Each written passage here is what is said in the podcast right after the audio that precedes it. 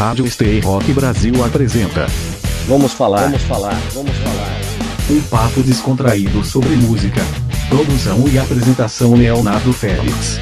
Vamos falar. Stay Rock Brasil!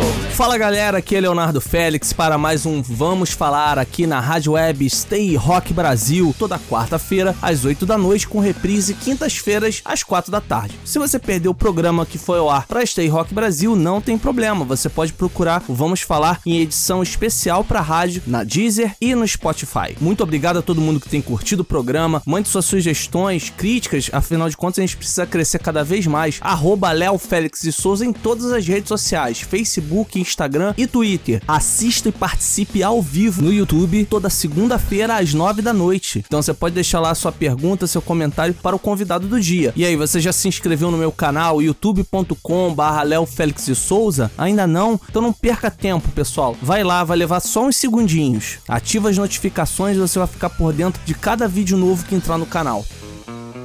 A pauta de hoje é bastante especial, porque eu trago um dos maiores produtores de shows e empresários do ramo da música na América Latina, que comemora 30 anos de carreira e celebra, através das páginas deste livro, Rocking All My Dreams, toda a história acumulada ao longo desses anos, que é Paulo Baron. Paulo, muito prazer recebê-lo aqui no Vamos Falar. Valeu, e galera aí que esteja em casa ou que depois escute isso daí, um prazer estar aqui com vocês. Paulo, sua trajetória realmente é cheia de altos e baixos, reviravoltas, muitas delas, que bom, positivas. Você pôde sempre se reinventar e você sempre demonstrou ser uma pessoa que buscou qualidade máxima em todos os trabalhos que você realizou. A gente estava falando aqui em off, antes de começar a transmissão para todo mundo, sobre trabalhos feitos há quase 20 anos que se mantém como uma referência em termos de qualidade audiovisual, por exemplo, o DVD Ritual, a Live do Xamã, e que o Paulo teve participação bastante importante nesse projeto. Eu acho que a excelência sempre foi a tua mola mestra, não foi, Paulo? Bom, quando você é moleque, eu preciso começar do princípio, inclusive eu começo o meu livro de quando eu descobri o rock and roll. Quando você é moleque, você é muito cobrado por teus pais a você ter uma conduta de um jeito ou de outro. Eu sempre fui o rebelde, a ovelha negra de caça dos outros irmãos que eu tenho. Mas quando fui passando o tempo, o período do tempo, principalmente quando já me voltei um adulto, vamos falar 18 anos, que hoje tem uma filha de 19 e não vejo ela como adulto, eu vejo ela como uma criança. É aquele processo de tua vida, quando você começa a viver sozinho, a criar, que eu montei minha empresa com 18 anos, você percebe que você precisa ser realmente uma pessoa muito disciplinada. E eu tive a sorte de me mudar para a Inglaterra, buscando meus horizontes no meio da música, na minha cidade. Então isso me ajudou muito a me formar como pessoa. E os ingleses são muito categóricos em assuntos de horários, em você fazer as coisas perfeitas. Eu entendia que morando na Inglaterra, sendo latino, eu não ia poder sobreviver aí, porque naquela época, estamos falando de mais de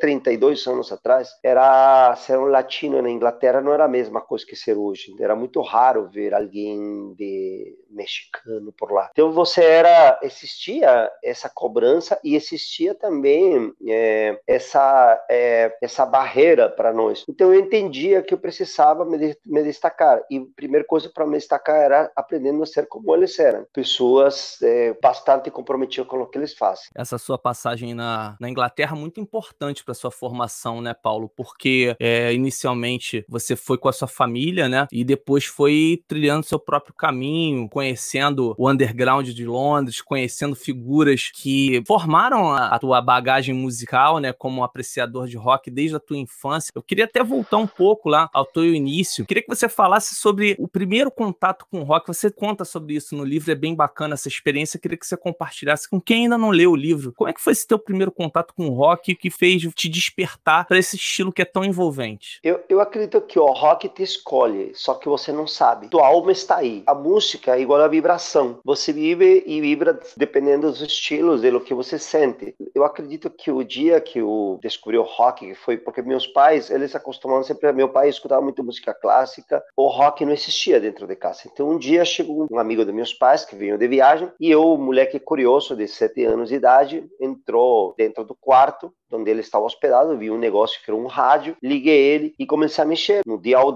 da rádio e de repente, pum, senti um negócio que começou uma música, começou a me cautivar e eu senti uma alegria incrível, tipo, uma sensação que eu não tinha experimentado até então. Tenho muita consciência desse sentimento ainda, quando eu escuto essa música me traz essa lembrança. Depois fui a descobrir que era Led Zeppelin, então foi um momento que eu não sabia o que fazer com essa energia, comecei a pular em cima da cama, aí passou o tempo, acabou a música, me deu um susto porque terminou, desliguei esse rádio, me liguei que eu não estava no lugar que devia estar, não estava fazendo as coisas que devia estar fazendo, entrei no quarto, primeiro em casa sempre fui muito ensinado que ninguém podia entrar no quarto do outro sem bater, sem nada, eu estava lá, então tipo, saí correndo, escondido, no dia seguinte foi, putz, aquela coisa na cabeça e fui a buscar de novo, e fui mexendo, não encontrei a mesma música da Led Zeppelin, mas tive a sorte de encontrar Elvis Presley, que estava tocando justo naquele momento, bom, foi um momento de descoberta fantástica. A partir daquele momento eu realmente me lutei, tipo, eu, pra você ter uma ideia, com 8, 9 anos de idade eu limpava antes existia, perto de onde eu morava, tinha uma lotérica e os caras estacionavam os carros aí. Então, o que eu fazia? Eu inventei de levar um baldinho, consegui a aprovação dos meus pais e eu limpava o carro, lavava os carros e comecei a ganhar meu próprio dinheiro. Com esse dinheiro, eu comprava comecei a comprar minhas fitas cassete, depois comprava também meus DVDs. Depois disso, fui comprar os meus vinis e toda essa história. Escondia de meus pais, logicamente, porque depois já com 12 anos de idade, né, aquelas capas de álbuns do Dio, com o diabo afogando lá o padre, aquelas capas do Iron Maiden, não eram as mais adequadas do que meus pais pensavam pra mim, entendeu?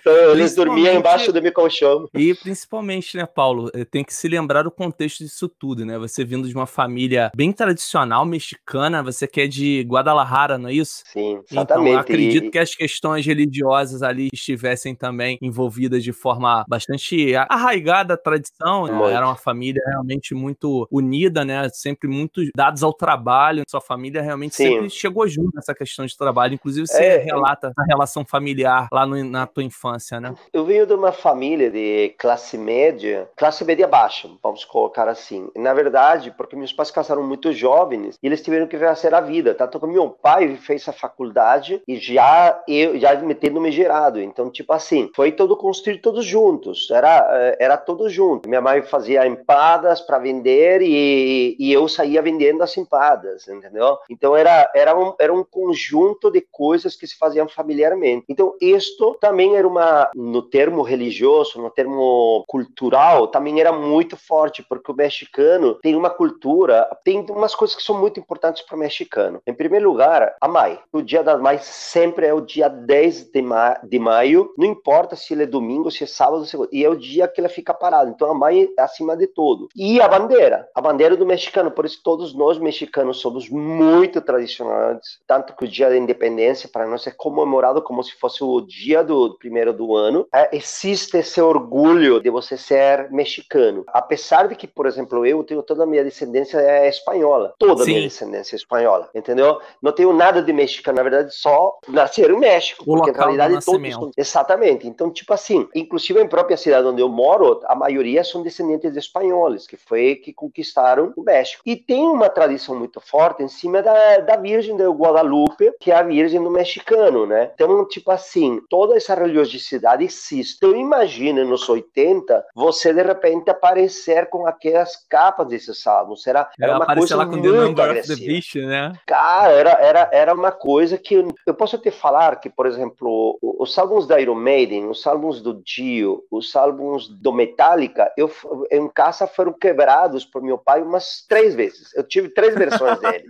É, você contribuiu diretamente para o enriquecimento dessas bandas, né, Paulo? É, exatamente. Então, tipo, foi uma situação estritamente forte. E tanto é de que quando meu pai, depois de um tempo, eu comecei, para você ter uma ideia, na música, pro New Age, eu buscava o rock, mas eu comecei pro New Age, por essas histórias, porque eu, na verdade, eu queria ser um empresário, queria trabalhar com show business, e que acontecia, como eu estava fazendo videoclipes, eu queria mostrar o lado positivo da música para meu pai, só que meu pai, tipo, ele pensava que ser um produtor que não existia. Hoje, por exemplo, estão tendo tantas lives agora, todo mundo é produtor, né? Hoje todo mundo quer dar uma opinião, um pitaco, mas tem muita gente que não tem nem ideia. Próprios músicos, às vezes, não tem nem ideia do que é show business, sabe? Muitos músicos, eles entendem o que é a parte musical, entendem o que é na estrada, mas eles não entendem tudo o que está por trás. Se entendessem, todos os artistas seriam seus próprios empresários. Sem então,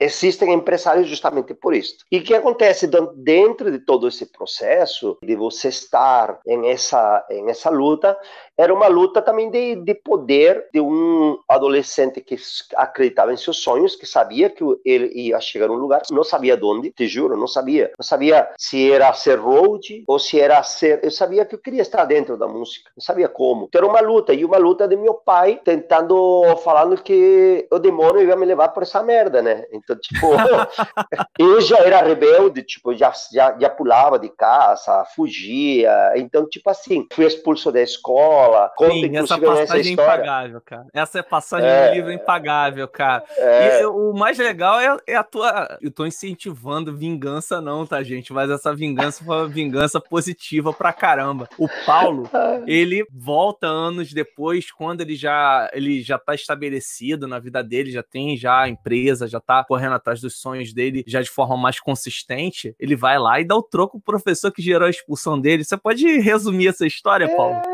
Ah, meu Deus. Em essa mudança de países, meu pai, com 14 anos depois... Bom, é bem interessante saber isso. A música, porque se voltou tão importante, mais importante ainda para mim. Quando nós saímos do México, 14 anos de idade, meu pai conseguiu ser chamado para Espanha de volta, para ele voltar a dar palestras lá e tipo, nós estaríamos, para ele profissionalmente, estava sendo um pulo acima do que já tinha conseguido no período de setembro.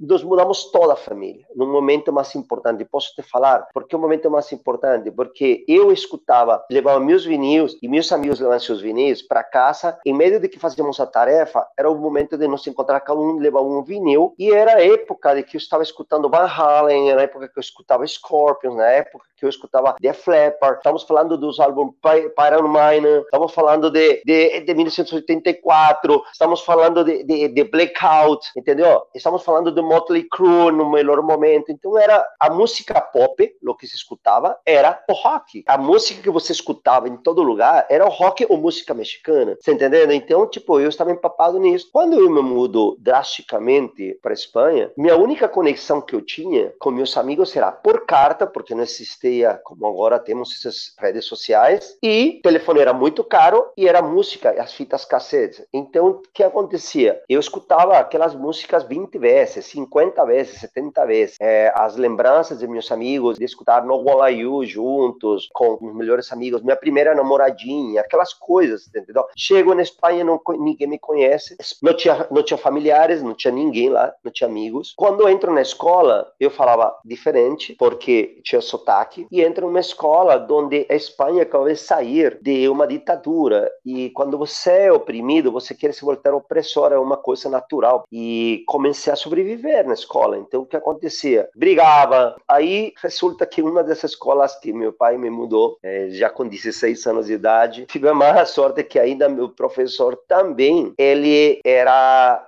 não estava a favor dos latinos, vamos colocar assim. Então, me expulsou, inventou uma história, porque meu sobrenome, Barón Rojo. Barón Rojo significa Barão Vermelho, ok? E existe uma banda espanhola que estava muito forte na época lá, que se chamava Barón Rojo, e é a banda de heavy metal mais forte. Só que lá na Espanha, ao contrário do que era no México, o heavy metal, quem escutava era as pessoas que não tinham, era como se fosse o punk. Então não era bem visto. Né? Era o underground, então não era bem visto. Né? Era outra cultura. Então aconteceu, eu entrei nesse momento aí, e eu levava minhas camisetas Iron Maiden e tal, e o professor amor me viu, pensou que eu era drogadicto, que eu era bebedor. Bom, não existia nada disso, tanto que na minha vida nunca provei drogas, tipo, para você ter uma ideia. E o professor inventou um jeito para me expulsar da escola. Quando me expulsa da escola, ele fala, manda os pais para ir a conversar e fala para meu pai, bom, que era melhor eu me retirar da escola,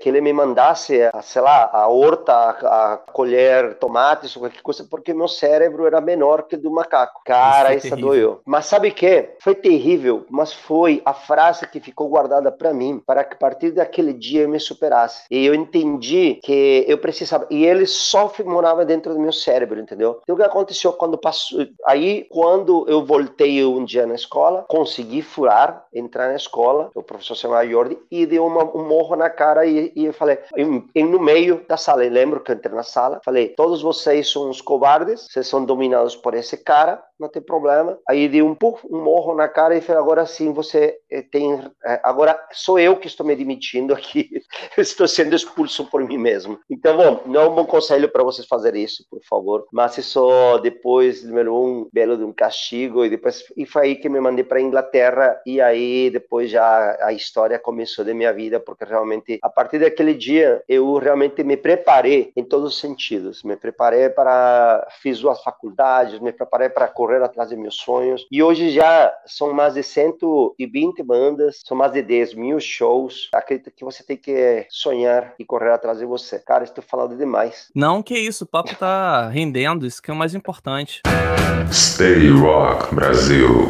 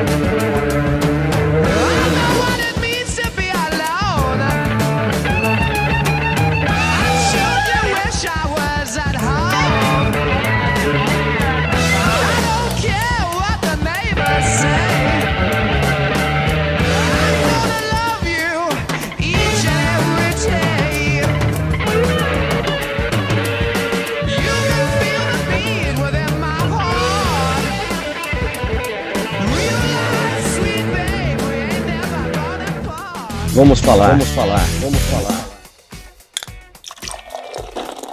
Bateu aquela vontade de tomar aquela cervejinha gelada, não é mesmo? Então acesse shop73.com.br e mate agora a sua sede. Entregas na região da Grande Tijuca, Grande Meier, Centro do Rio de Janeiro, Zona Sul e Jacarepaguá. Além de entregar uma pura cerveja artesanal geladinha na sua casa, a Shop 73 também tem canecas, packs e o melhor torresmo do Brasil. Confira em shop73.com.br e faça o seu pedido também pelo iFood. shop73.com.br. Você está ouvindo Vamos falar.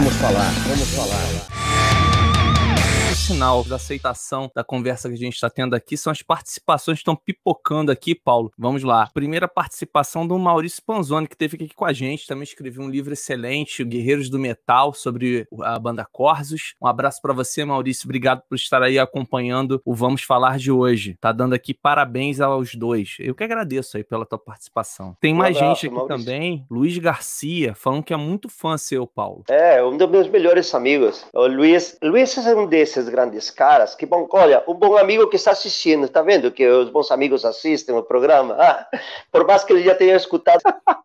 Bruno Teixeira, opa. Boa noite, pessoal. Muito importante falar sobre music business da quarentena. Falaremos mais adiante no programa, mas essa pauta com certeza vai ser abordada aqui no Vamos Falar de hoje. Obrigado, Bruno, pela companhia aí de hoje. Por favor, se inscreva, curta e compartilhe aí para que mais pessoas conheçam o Vamos Falar. Ele mandou uma pergunta para você, Paulo. Qual o maior desafio para o mercado da música nesse período de quarentena? Eu estava falando, inclusive, esses dias com o próprio Luiz, meu amigo que entrou. Ele é um dos diretores lá dentro da Universal Music. Também muitos anos no show business. As próprias gravadoras tiveram que se reinventar por vários momentos. E ele estava me contando de que agora, bom, eles estão fazendo tantas lives que o cara está trabalhando muito mais do que trabalhava no próprio escritório. Eu posso te falar que nesses momentos, o maior desafio que vamos ter vai ser que os shows não vão ser os mesmos, pelo menos nos próximos, não sei, 24 meses, um ano e meio. Isto vai fazer como peneirar que vai ter muitas bandas que vão cair, que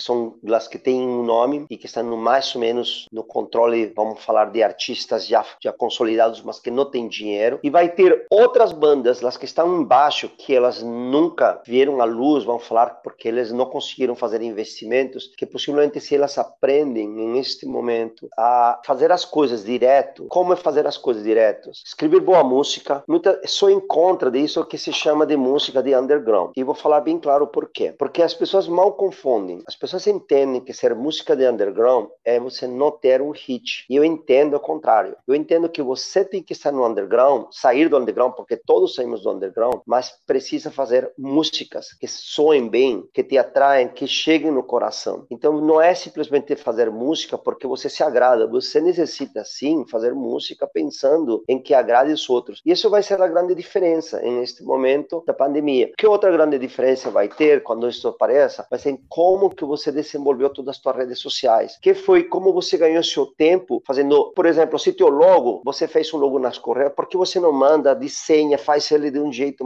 melhor, por que você não prepara a tua página de internet, teu canal, você não começa a criar conteúdo interessante. Se você é um guitarrista mais ou menos, um baterista mais ou menos, você tem a oportunidade de agora se aperfeiçoar. Por quê? Porque quando abram as portas, toda a corrida vai ser tão animalesca, eu acredito, que quem vai sobreviver é realmente quem leva o melhor produto. Hoje, esse tempo desastroso para o show business, por um lado, é também fantástico na parte criativa para o outro. Agora, aqui que vai a situação, né? As pessoas precisam de comida e dinheiro para comer. Então vamos ver, por isso que digo que veremos que é o que vai se passar, porque alguns vão terminar falando, cara, não posso continuar nisso porque eu preciso comer, entendeu? Aí que está o problema. Esse é o grande equilíbrio que deve ser encontrado, né? O viés da saúde pública, da calamidade que tem acontecido com o viés econômico, a economia que precisa se sustentar também, e as pessoas, como você bem lembrou, precisam se sustentar, precisam de comida na mesa, né? A gente está chegando a um momento que muitos não têm reservas, grande parte não tem reservas e a situação está começando a ficar insustentável, né? Para muitos já ficou além do insustentável, então é importante que haja esse equilíbrio, né? A gente defende sempre a saúde acima de tudo, mas temos que encontrar soluções também para que as pessoas não morram de fome, né? Que ou morrem de Covid-19 ou morrerão de fome. Essa é a minha grande preocupação. Obrigado, Bruno, mais uma vez aí pela tua participação. Para fechar, digamos assim, primeiro bloco de participações, Fanny Moraes. Paulo, achei muito legal a rifa que você está fazendo, parabéns. Você pode falar um pouquinho da rifa pela Top Music? Ok, obrigado, Fanny, que bom que você também está gostando, espero que tenha comprado o seu ticket, espero. O que eu pensei? Tenho muitos conhecidos, muitas pessoas que já trabalharam para mim. Chegou um que me falou, você pode me emprestar dinheiro? E eu emprestei. Só que daí eu fiquei pensando, nossa, tem outros 20 que estão necessitando desse mesmo dinheiro e eu não vou poder prestar mais dinheiro para ninguém, infelizmente, porque eu tenho meus funcionários, tenho minha empresa, tenho todos os meus custos, eu estou também com todos os meus shows adiados. Eu falei, o que eu faço? Mas eu estava me sentindo muito mal, eu precisava ajudar de alguma maneira. E eu pensei, bom, cara, eu tenho uma guitarra aí dos Scorpions, sei que é um bem que qualquer um queria. Imagina, quando eu era moleque, se alguém me falasse que eu ia poder ter uma guitarra dos Scorpions, quando eu ia pensar uma história como essa? Então, tinha uma guitarra assinada por todos os Scorpions, era do Matias Jabs, e pensei, cara, eu quero rifar essa guitarra, se pudesse ajudar. Aí eu entrei em contato por WhatsApp com o Matias Jabs, que é a guitarra dele, porque ele tocou com essa guitarra, e falei, Matias, estou pensando em fazer isso, você me autorizaria que eu fizesse? E o Matias falou, claro, Paulo, faz isso. Então, aí pensei em outras coisas que eu pudesse dar, tenho vários passes de shows originais, tipo de All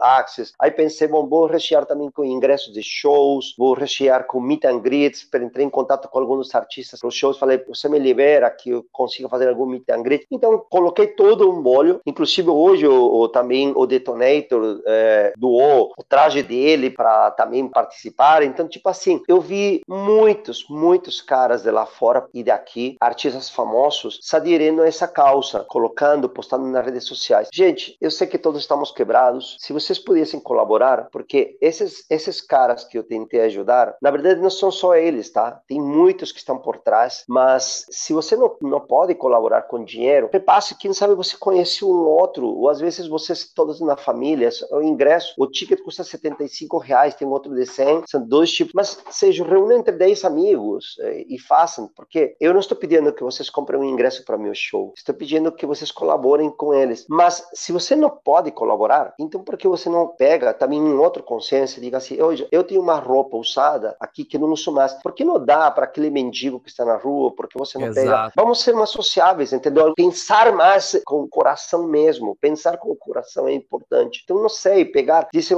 cara, eu não posso, mas tem uma comida que vai sobrar aqui e tem um mendigo lá, pega a luva, coloca as tuas coisas, se prepara e leva para fazer isso. Não sei, eu acho que é um momento onde todos nós precisamos. Temos visto muitas dessas ações, Paulo, graças a Deus, muita gente está se mobilizando, que a gente possa sair melhor, né? Muita gente tem refletido sobre isso como uma oportunidade também de nos reavaliarmos, né? Avaliar as nossas posturas, as nossas iniciativas, as nossas palavras e ações. Eu acho que é uma grande oportunidade de mudança, um ponto de mudança para que a gente possa mudar a sociedade um pouco, que a gente possa ser um pouco mais colaborativo, tenha mais empatia com o próximo, para que a gente possa ter um mundo melhor. Isso não é utopia, eu acho que é uma coisa simples, são ações muito fáceis de serem realizadas, basta a gente ter consciência que elas são necessárias, né? O passo que você está dando com a rifa é muito positivo, tá aí dado o recado. E quem quiser participar, Paulo, como é que faz para comprar um ticket desse da rifa? Entre ou no Instagram da Top Link Music ou no site Top Link Music, tudo junto, toplinkmusic.com, e aí você vai encontrar os passos para comprar. Quero falar uma coisa, essa guitarra, se ela estivesse hoje no mercado, porque está assinado por todos os membros, porque é uma guitarra original do Matias Jabs, usada por ele, facilmente no mercado, estaria em torno de R$40 mil, R$50 mil. O preço é uma relíquia, caro, gente. Assim você está falando. É uma relíquia, não é uma qualquer coisa. Mas esqueça o valor da guitarra, se você tem a sorte de levá-la, que maravilha, puta, isso significa que você tem a sorte com você. Mas pense muito mais em como você pode se doar um pouco. Eu acho que a empatia hoje com o ser humano vai fazer a diferença. Sabe por quê? Porque todos somos muito frágeis. E se em algum momento qualquer um de nós cai doente, se algum de nós precisa, imagina se você fica doente ou fica mal. Você vai querer que alguém também esteja atrás de você, se interessando em cuidar-te de algum jeito. Eu acredito que é uma coisa de seres humanos, todos em algum momento, precisamos de alguém. Por mais que nós sintamos fortes e poderosos, e que falemos palavrões, que nós sintamos fortes, que a gente esteja gostoso, que esteja não sei o quê, que porque vivemos de vaidade de qualquer jeito. Mas, na verdade, é que em algum momento todos precisamos de alguém. Exatamente. Deve ser realmente a mensagem a todos, né? Acho que a gente deve seguir isso, porque a gente não sabe o dia de amanhã, né? Hoje muitos têm condições de se manter, amanhã, por uma reviravolta da vida, pode ser que a gente não tenha mais essa condição. Então, faça a sua parte, seja pequena, grande, não importa, faça a sua parte, faça algo. Vai ter, com certeza, alguém muito grato pela tua ajuda, né? E dando prosseguimento aí ao programa, estamos aqui no Vamos Falar, no meu canal youtube.com/LeoFélix de Souza. Siga-me também nas redes sociais, @LeoFélix de Souza. E assim que terminar o programa aqui ao vivo, eu vou colocar também lá na página Gerando Música esse papo aqui com Paulo Baron, da Top Link Music. 30 anos aí de história do music business, várias histórias, muitas delas divertidas, outras de superação que a gente vai conversar aqui, retratadas nesse livro aqui, Rocking All My Dreams. Foi fim do ano passado, Paulo, o lançamento do livro? Não, isso foi abril de 2019, perdão. Ah, sim, sim. Então já tem praticamente um ano de lançamento, já, né? Já quase tem um ano. Foi o segundo livro mais, foi o segundo livro mais vendido do ano passado, acredita? Caramba, que número bacana. Sim. E, bom, hoje ela está também em inglês. Eu pretendo... Ele já fiz a tradução em espanhol, só que ainda não tive a oportunidade de dar uma revisada, mas pretendo lançar ele também em espanhol. Ele também está em Amazons, em e-book, então para quem tem interesse de consegui-lo. Muito mais, porque eu não vendo livros, nem ganho dinheiro vendendo livros. Muito mais tentar mostrar para as pessoas que se a gente acredita em nossos sonhos, nós podemos chegar a eles, sabe? E não precisamos estar seguindo sempre o que o padrão da vida nos diz que a gente tem que ser. E é muito importante o ser humano aprender a se reinventar. Então, esse livro, e na verdade eu escrevi esse livro em um momento que eu estava em depressão. Eu tenho fibromialgia, e a fibromialgia vai acompanhar com a depressão. E eu estava em um momento que eu queria largar tudo, e foi naquele momento que eu comecei a escrever meu livro, e isso me fez um bem danado. Tipo, chorei com esse livro escrevendo, porque tive que me lembrar que histórias como a de Jordi, tive que me lembrar outras histórias que ficam no subconsciente, que ficam guardadas e que você não quer. Eu nunca, tipo, minha ideia não era sair vendendo livros para ficar rico vendendo livros. Nunca tinha me passado, por mais que meu pai é escritor. Foi quase um processo terapêutico, né, Paulo? Foi importante compartilhar com as pessoas essas memórias, muitas delas positivas, outras nem tanto, mas que fizeram você crescer, como você citou a questão do professor, né? Mas falando agora de coisa boa, queria falar da tua passagem em Londres, que eu acho que foi a que mais agregou pra tua bagagem musical e que trouxe realmente o Paulo Baron produtor, pelo menos a semente, né, do Paulo Baron produtor ali. Você começou a ter contato quase que diário com ídolos que você tinha ao ouvir seus vinis, seus cassetes, cruzando nas ruas de Londres ou na Tower Records, que você era quase um habituê da Tower Records, fala várias coisas sobre os shows que eles realizavam lá, tardes de autógrafos, etc. Muita gente que até se tornou seu amigo e cliente, né? Por exemplo, Marillion, o pessoal do Marillion, que você trabalhou bastante com eles. Eu queria que você fizesse um apanhado dessa fase de Londres, do aprendizado que você teve, não só profissional, mas de vida também, que muita coisa impactou diretamente na sua vida, nessa estadia em Londres, né? Londres, como eu falei, é uma aprovação, porque eu cheguei para Londres sem saber inglês e, mais uma vez, me reinventando, sem ter amigos e com 18 anos. Então, tipo assim, eu tive que aprender inglês, tive que conhecer algumas pessoas, tinha que ser muito rápido fazer isso. Só que, em compensação, eu tinha um monte de shows, muitos artistas que eu sonhava algum dia ver, eles estavam aí. E meu hobby era ir aos shows. Então, qual que era meu trabalho quando eu fui para lá? Eu, como qualquer pessoa que chega em Londres, alguma vez lavava pratos, outras vezes limpava escolas. De fato, eu montei a Top Link desse jeito, com dinheiro de lavar os pratos, de fazer jardinagem e a minha faculdade. Então, um dia cheguei para o diretor da faculdade e falei: podemos fazer um trato? Eu chego às 5 da manhã, a faculdade abria às 7 horas, eu limpo, continuo depois e eu não preciso pagar a mensalidade. Foi como assim que me formei em cinema, como diretor de cinema. Então, o que aconteceu? Por que escolhi direção de cinema? Porque naquela época, o jeito mais fácil de poder você se comunicar com os músicos e poder fazer era por meio de videoclipes. Estou te falando em 1988, 89, onde os videoclipes eram super necessários para as bandas. Era um momento de apogeu, onde a MTV estava super forte e outros médios utilizavam o videoclipe como um caminho obrigatório. Foi desse jeito que fui conhecendo pessoas de um jeito e de outro. Assim, terminei caindo na Sala Marquis, onde fiz um videoclipe também, e na Sala Marquis, que é uma das salas mais emblemáticas, terminei também me juntando para fazer meu primeiro show da minha história, que foi com Sepultura, indo lá a tocar justamente em Londres. E bom, daí começaram várias histórias. Cheguei a levar inclusive o Paralamas a tocar lá 2 noites. Putz, muitas coisas se passaram. Minha empresa que montei lá como Top Link Music, que registrei e tal, minha ideia de Top Link Music é justamente, se chama Enlace nas Alturas. Qual que eu sonhava? Que onde eu pudesse ir, eu poderia levar minha empresa comigo, onde eu pudesse fazer de música. Eu gosto de fazer muita conexão entre artistas, uma coisa que eu gosto, que me conhece, sabe disso. E é um nome muito sonoro e também internacional, né, Paulo? Ele, em qualquer local do mundo que você estiver, Top Link, ele é funcional. É funcional. E além tem um outro assunto, que naquela época era o chart da música, se chamava Top 10. Exato. Então, era o top, então eu tirei toda essa história da ideia, inclusive meu primeiro logo da Top Link era o mundo, era Top Link Music International Promotions, e era o mundo no meio e ele girava. Então, qualquer minha ideia era, eu sempre me considero um cidadão do mundo. Eu não gosto do momento que eu me sinto que eu estou na zona de conforto, me dá medo. Em aquele momento eu quero sair, em aquele momento eu preciso me reinventar. E isso tenho feito, inclusive hasta recentemente, eu sendo empresário de várias bandas, estava sendo empresário do Angra, Avalanche de Espanha, Massacration, Malta,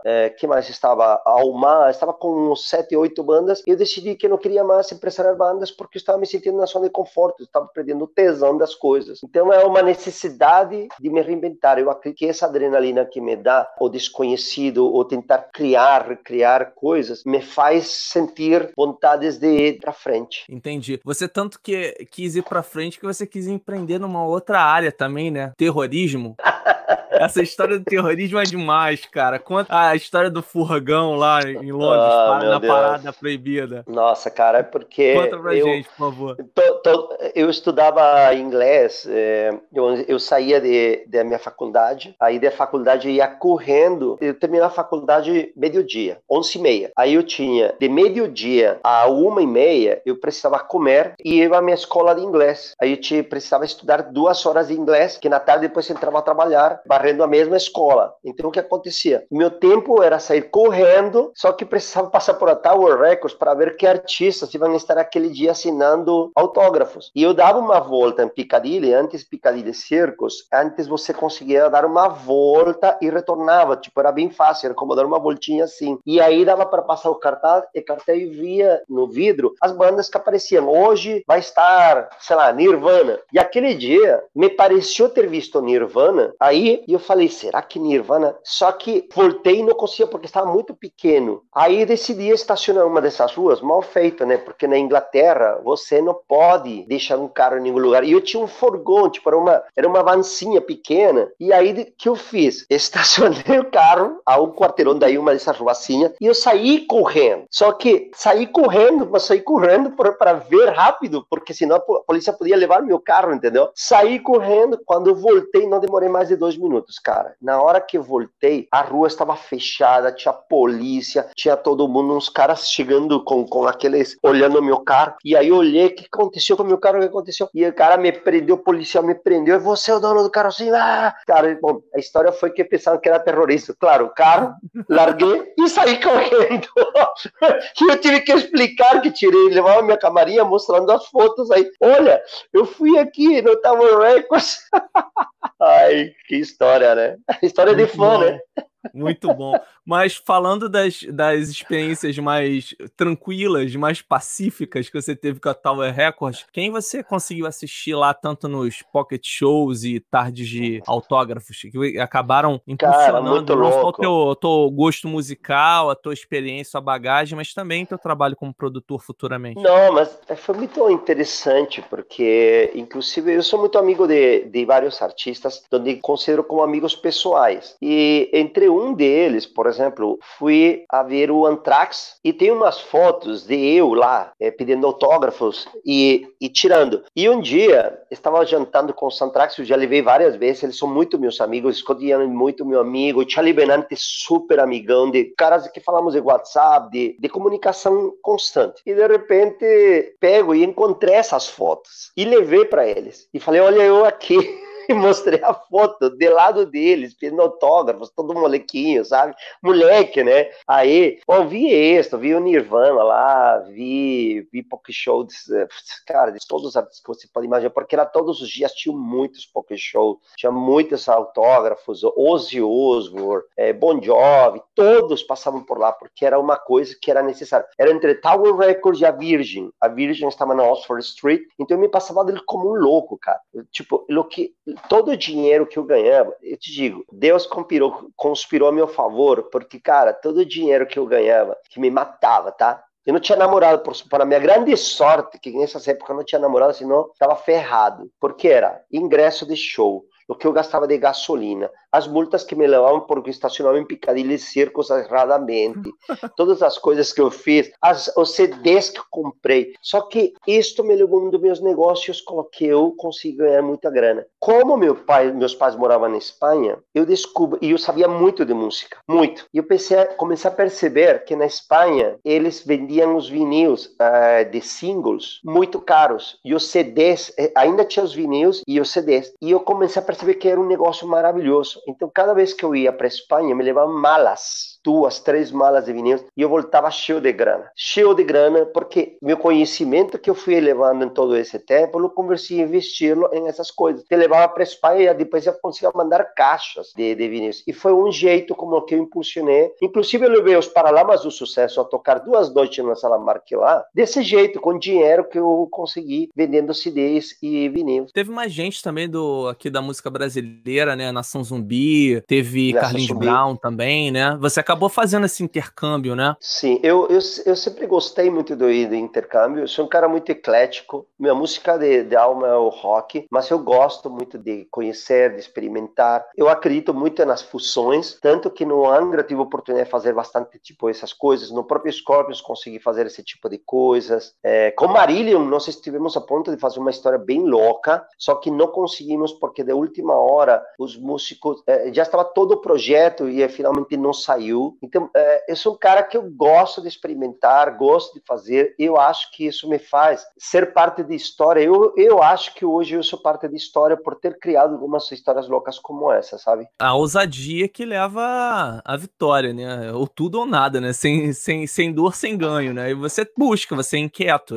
Me identifico um pouco também com essa sua busca, porque tudo que eu faço eu tento, como o pessoal fala no popular, eu coloco a cara mesmo, né? E vamos que vamos, entendeu? A gente vai adiante. Tem que tentar. A gente tem que empreender. O programa aqui, por exemplo, é uma iniciativa assim do It Yourself mesmo e vamos adiante. Vamos falar. Stay Rock Brasil.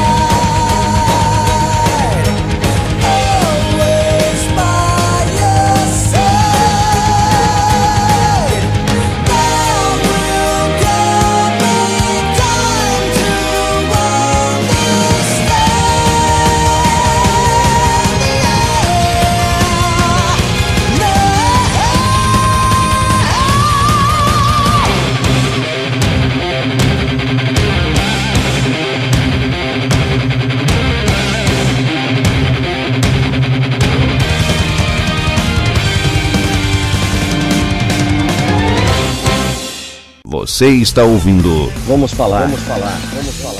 E eu vou dar um recado agora para vocês.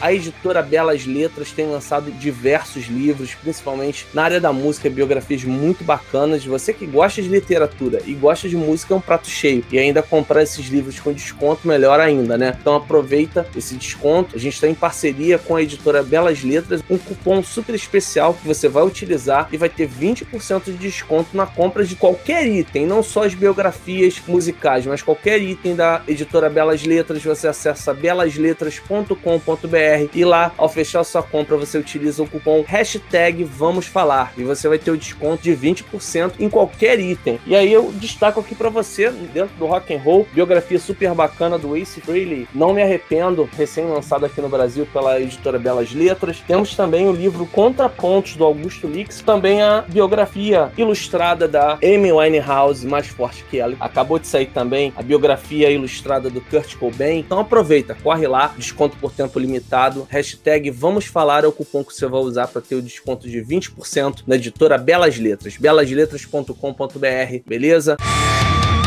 Agora, falando também nessa questão das fusões, esse gancho que você deixou, Baron, é uma iniciativa muito legal, avançando bastante na história. Eu tô, às vezes, voltando um pouquinho na história, avanço, não tô sendo muito cronológico, não. Você falou sobre essa mistura e você conseguiu levar o Angra pro Carnaval de Salvador. Eu queria que você falasse sobre essa experiência. Inclusive, você fecha o livro relatando essa experiência, né? É, na verdade, não foi só o Angra, né? Foi o Sepultura também, né? Foi o Sepultura também, é verdade. Angra. Por que eu terminei o livro? Porque minhas histórias, desse jeito, eu vou começar também de trás pra frente, tá? Meu trabalho há 30 anos, ou agora vai ser 31 anos, é fazer shows, e todos os dias da minha vida eu tenho uma história diferente. Todos os dias que estou em turnê, eu tenho uma história diferente que para as pessoas pode ser fantástica, tem coisas engraçadas, tem coisas loucas, tem coisas que você não acredita. Inclusive hoje, por telefone, eu tava falando com a própria Prica de... Nervosa. De Nervosa. Minha história desse jeito, entendeu? Todos os dias tem alguma coisa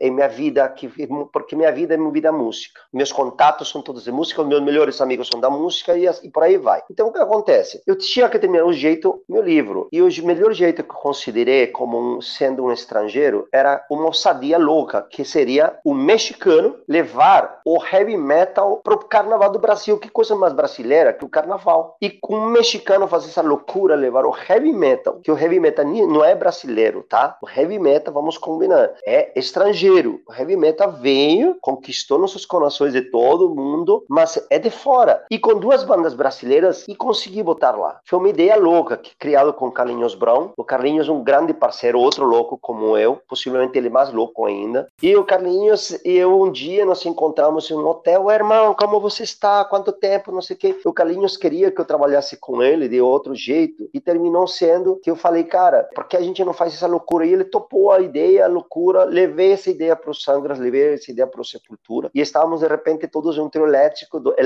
onde na frente estava Chiclete com Banana e atrás estava Ivete Sangalo, e nós no meio, passando 6 horas de trio elétrico, de camisetas pretas, cantando heavy metal. E foi uma das loucuras mais belas, com mais lembranças, eu acredito. E eu vou sentir, eu gostaria que um dia meus netos, se eu chego a ter netos, cheguem a falar disso, sabe? Meu avô foi aquele louco que fez isso e ficou gravado para a história. Paulo, você que é um grande empreendedor desde a sua infância, né? Porque além dessa história de lavar pratos, ajudar na escola da sua família e etc., você empreendeu no turismo, né? Você era um ávido fotógrafo de pontos turísticos. Sim, sempre. Essa paixão que é a fotografia. Tem muita gente, você é formado em cinema, né? Mas sempre foi muito ligado à fotografia, né? Sim, fotografia é uma coisa, inclusive vários dos videoclipes que foram desenvolvidos no próprio Angra foram ideias minhas. Ideias que tem um, por exemplo, que é aquele Final Light. Eu sonhei com esse videoclipe. Você atua? E eu atuei ainda nesse... mas o mais louco foi que eu sonhei com esse vídeo, sabe? Eu sonhei na noite e acordei com a ideia e liguei pro Drico e falei, Drico, que aliás Drico foi o mesmo cara que produziu o álbum, o DVD DVD do Ritual Life do Xamã. E eu liguei pra ele e falei, Drico, eu tenho uma ideia muito louca, quero que você produza esse videoclipe. E ele entrou na ideia comigo, só que para aquela época tínhamos outros problemas maiores, né? Tipo, eu sonhei com aviões, mas para isso tínhamos que conseguir aviões, era toda uma história, tipo, não era simplesmente. E ficou sensacional, então, tipo assim. E aí, aquela ideia fotográfica, minha vida, eu vejo muito em fotografia. Eu vejo os frames em fotografia, sabe? Quando eu era criança, ganhei uma câmera com 9 anos de idade de minha tia, da minha madrinha, e a partir de então, inclusive, eu com essa mesma Polaroid, também foi outra época que eu fiz dinheiro, que fui lá na Praça da Catalunha, para que um dia vai fora na Espanha, e na Praça Catalunha, se vocês veem umas pombinhas que ficam aí e que os caras vendem aqueles negócios para as pombas, eu fiz dinheiro lá, fui o primeiro cara que começou a tirar fotos com as Polaroid, eu vi aqueles japoneses que pegavam e colocavam as pombinhas, e eu falei, putz, pronto, jeito aí de ganhar dinheiro. E, todo investido em vinis também, tá?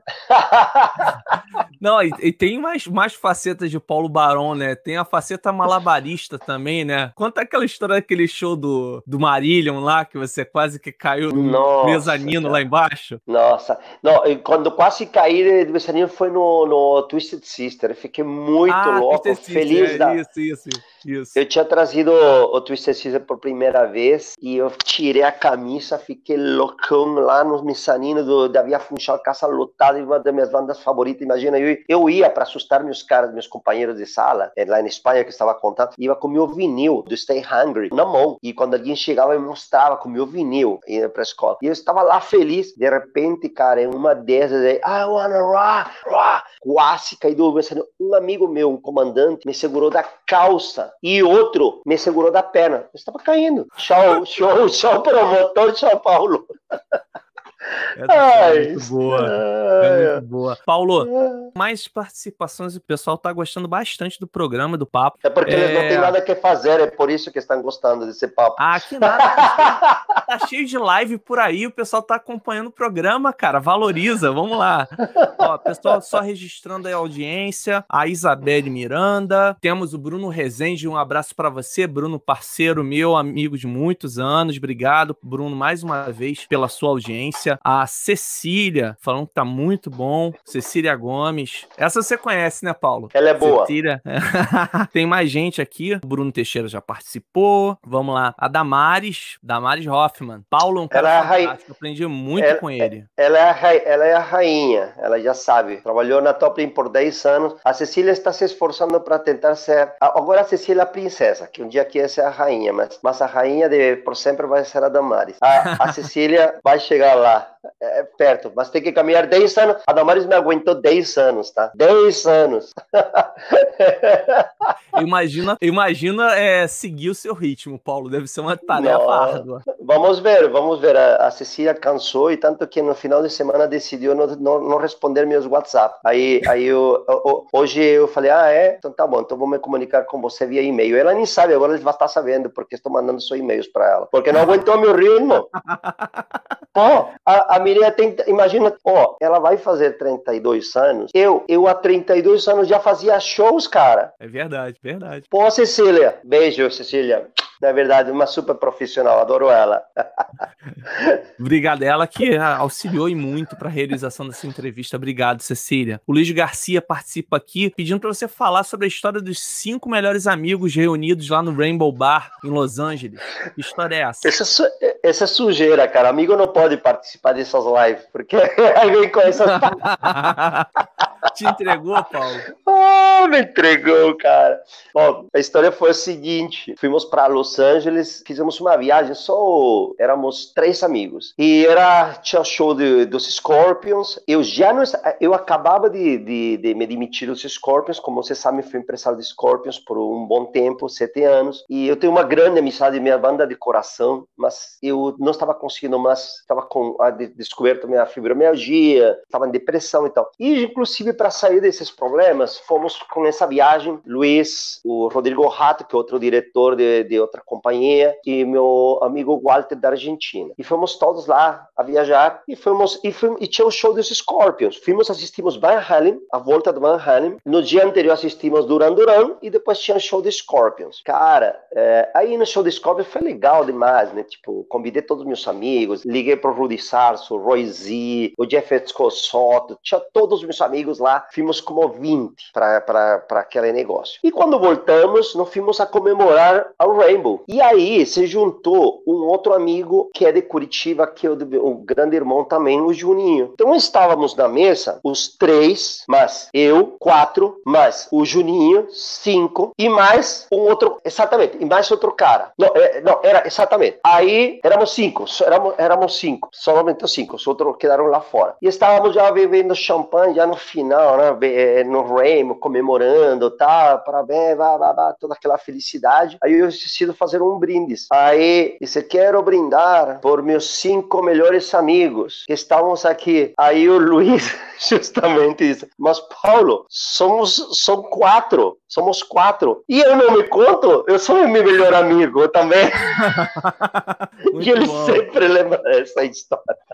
Muito Ai, bom, meu Deus. Muito bom, cara. Essas são as histórias que ficam, né, cara, de amizade, se perduram ao longo dos anos, né, cara. Tem mais gente aqui registrando também a participação, a audiência aqui no Vamos Falar de hoje. O José Godoy também é um grande amigo. Começou como entrevistado, se tornou um amigo querido. Um grande abraço para você, que Deus te abençoe aí, Josué.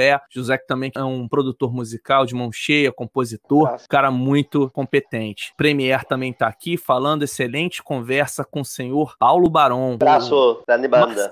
Marcel aqui do Autoral Brasil tá aqui também com a gente. Outro brodarço, querido. Marcel, obrigado. Quero Pode aproveitar falar, essa, estive no programa deles com o Marcel e com o Paulo. Eles fazem uma labor maravilhosa, são uns guerreiros, ok? Uns grandes guerreiros, porque apoiam realmente as bandas de lá atrás. Eles têm se preocupado muito por esse apoio, e se o rock em geral vai pra frente, vai ser muito devido a esses caras, porque já levei um ano lá na rádio, tá muito, o programa deles tá fantástico, eles estão tocando não apenas as bandas mais conhecidas, também bandas que não são conhecidas, eles fazem uma pesquisa imensa, e eu vejo o grande labor que está sendo feito por eles. Uma pena que agora nessa pandemia teve que ser interrupto várias coisas, porque eles estavam fazendo inclusive shows lá em parceria com o Manifesto, estavam fazendo uma labor fantástica, eu sou super fã deles, adoro eles todos, inclusive a si própria Cecília, que trabalha comigo, ela também é uma das diretoras lá no programa, então são pessoas, todas pessoas muito bem intencionadas, que realmente amam o rock. Parabéns pelo trabalho, Marcel, parabéns, Paul, que seguindo o programa Vamos Falar, faço um convite a todo mundo que está assistindo, que acompanhou o programa, gostou? Por favor, se inscreva, curta, comente lá na área dos comentários, e a gente vai estar aqui ainda avançando um pouquinho nessa conversa que tá bem bacana, e eu espero a participação de vocês, tá? E me siga nas redes sociais também, @LeoFélix de Souza, eu estou no Instagram, no Facebook, no Twitter, tá bom? E claro, aqui no canal youtube.com/LeoFélix de Souza. Stay Rock Brasil.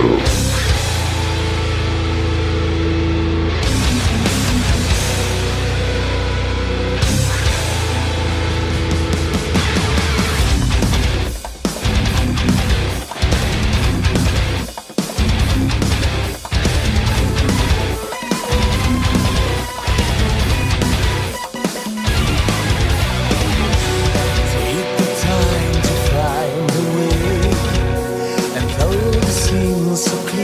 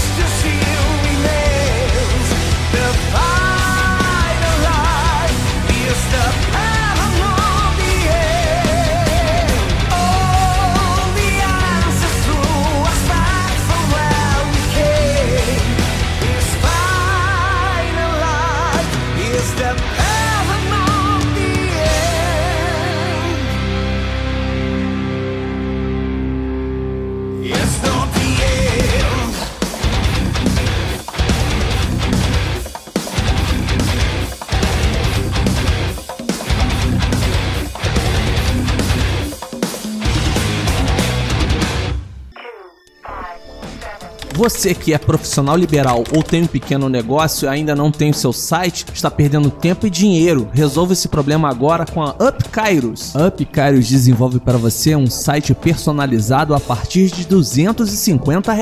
Isso mesmo, apenas R$250. Ficou interessado? Acesse upkairos.com.br e obtenha mais informações. Serviço de qualidade por um preço excelente. UpKairos.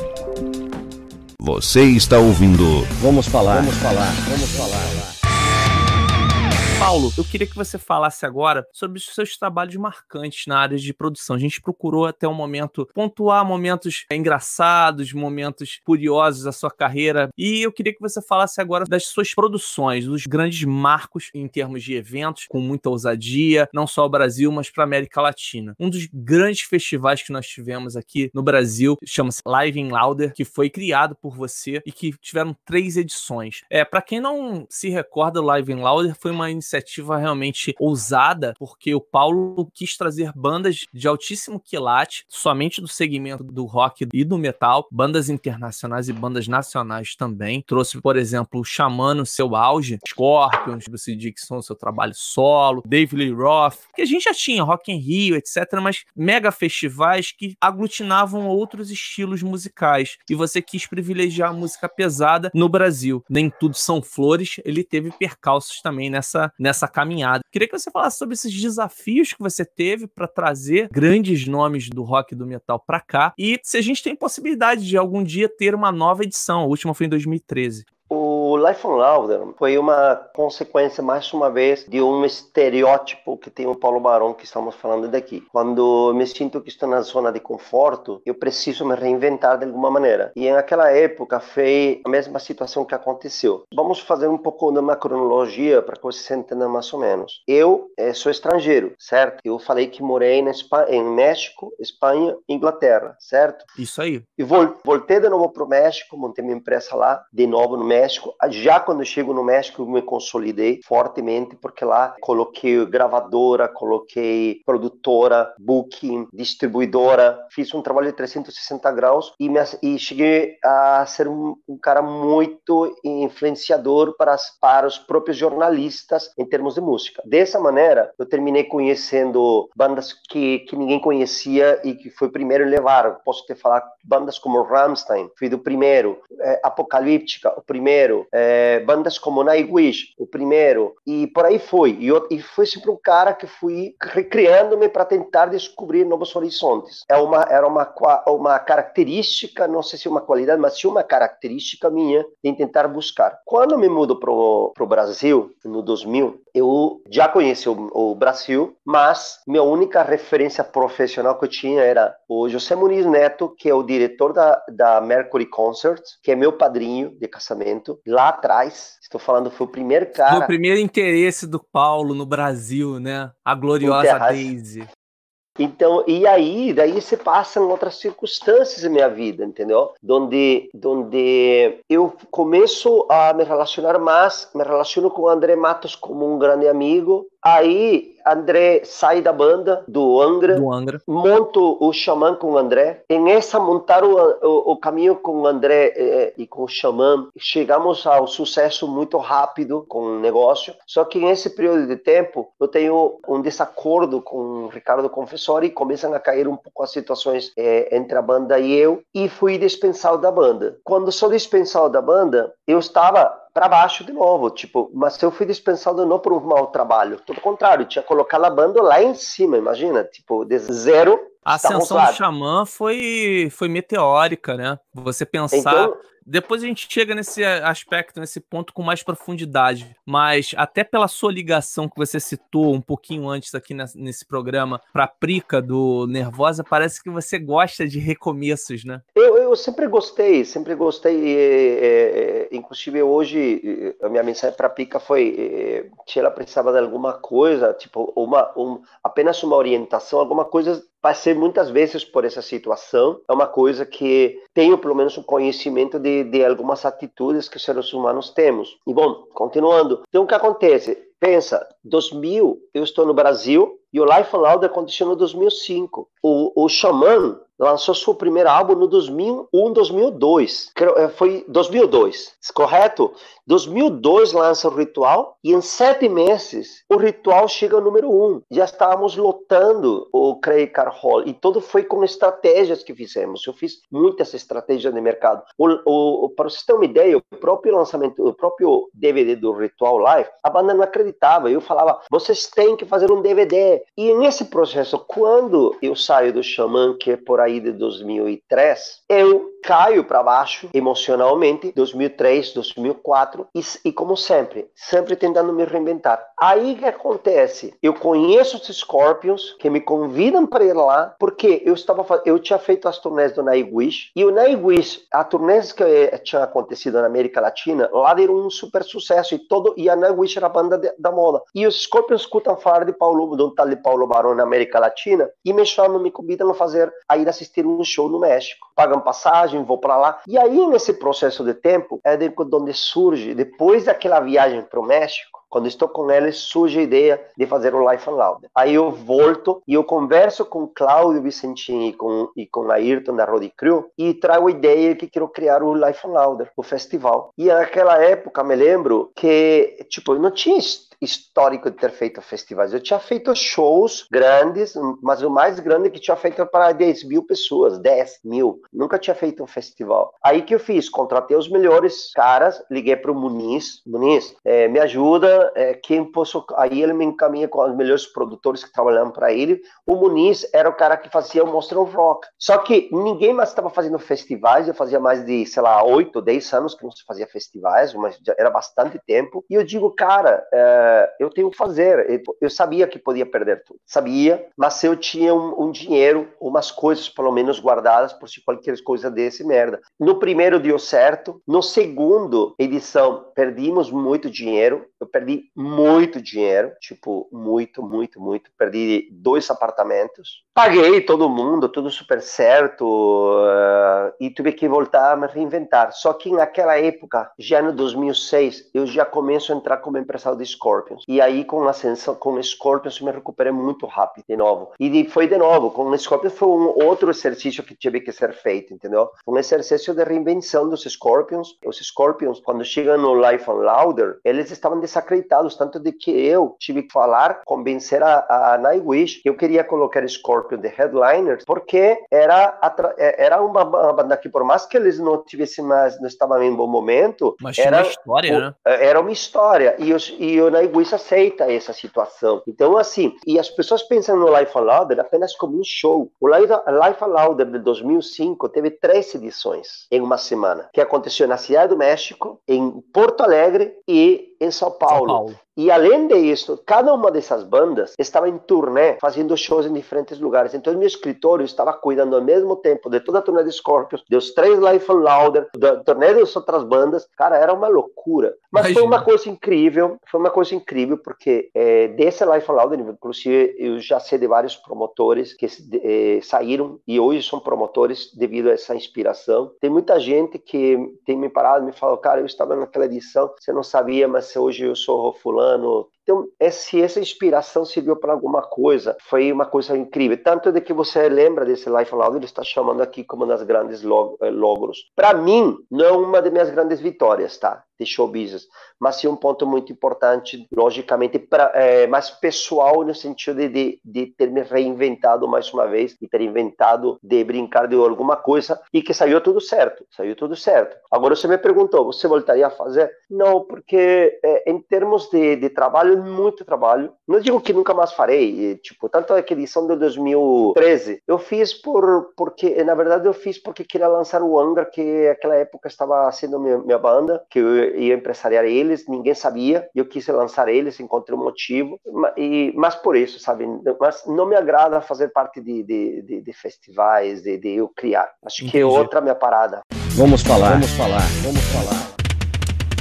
Stay Rock Brasil.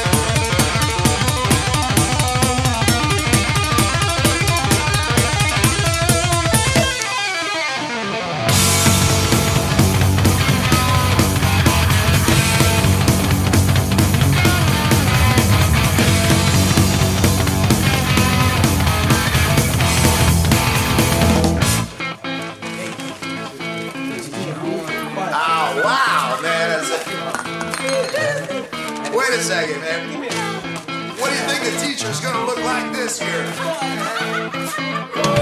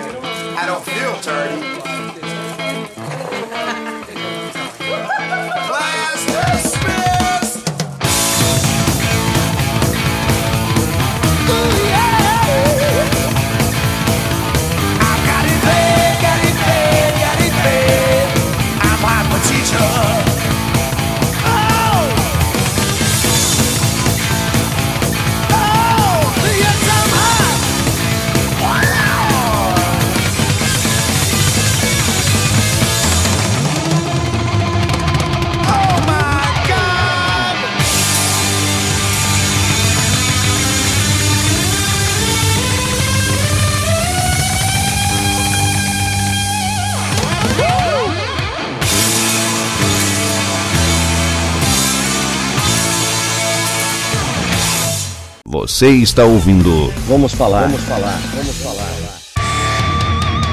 Eu quero pegar esse gancho, Paulo, da motivação pelo projeto. Você é um cara motivado por projetos, por reinvenções, por recomeços, como eu falei, né? Pegando agora essa questão tanto do Xamã quanto do Angra, você pegou as bandas e empresariou essas bandas em momentos que elas estavam ou saindo do zero, com total descrédito, ou aquelas que já tinham uma história e estavam recomeçando, como foi Scorpions, como foi o próprio Angra, num momento muito delicado depois daquele Rock in Rio de 2011, né? Uma reconstrução de uma marca, troca de vocalista, gravação, posteriormente teve a gravação do DVD de 20 anos do Angels Cry, enfim. Queria que você falasse a tua participação em cada um desses projetos, qual foi o grau de participação que você teve e o que você pode destacar pra gente em cada um deles.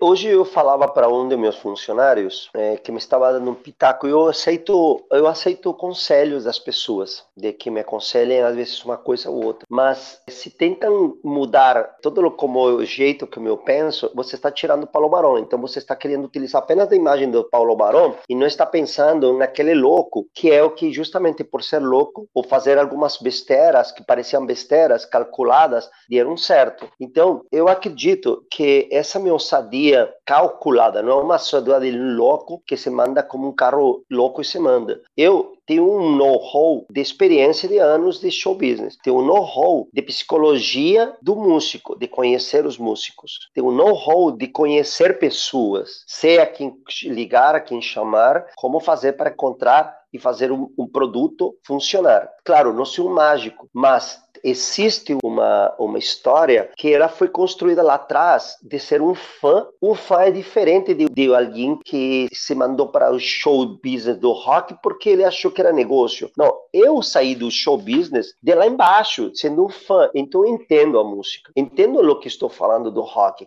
entendo da postura do artista. Então quando eu tomo desafios, nem sempre às vezes são por dinheiro. Eu entendo que os desafios que eu levo, eles têm que dar resultado financeiro, mas nem sempre eu faço por dinheiro.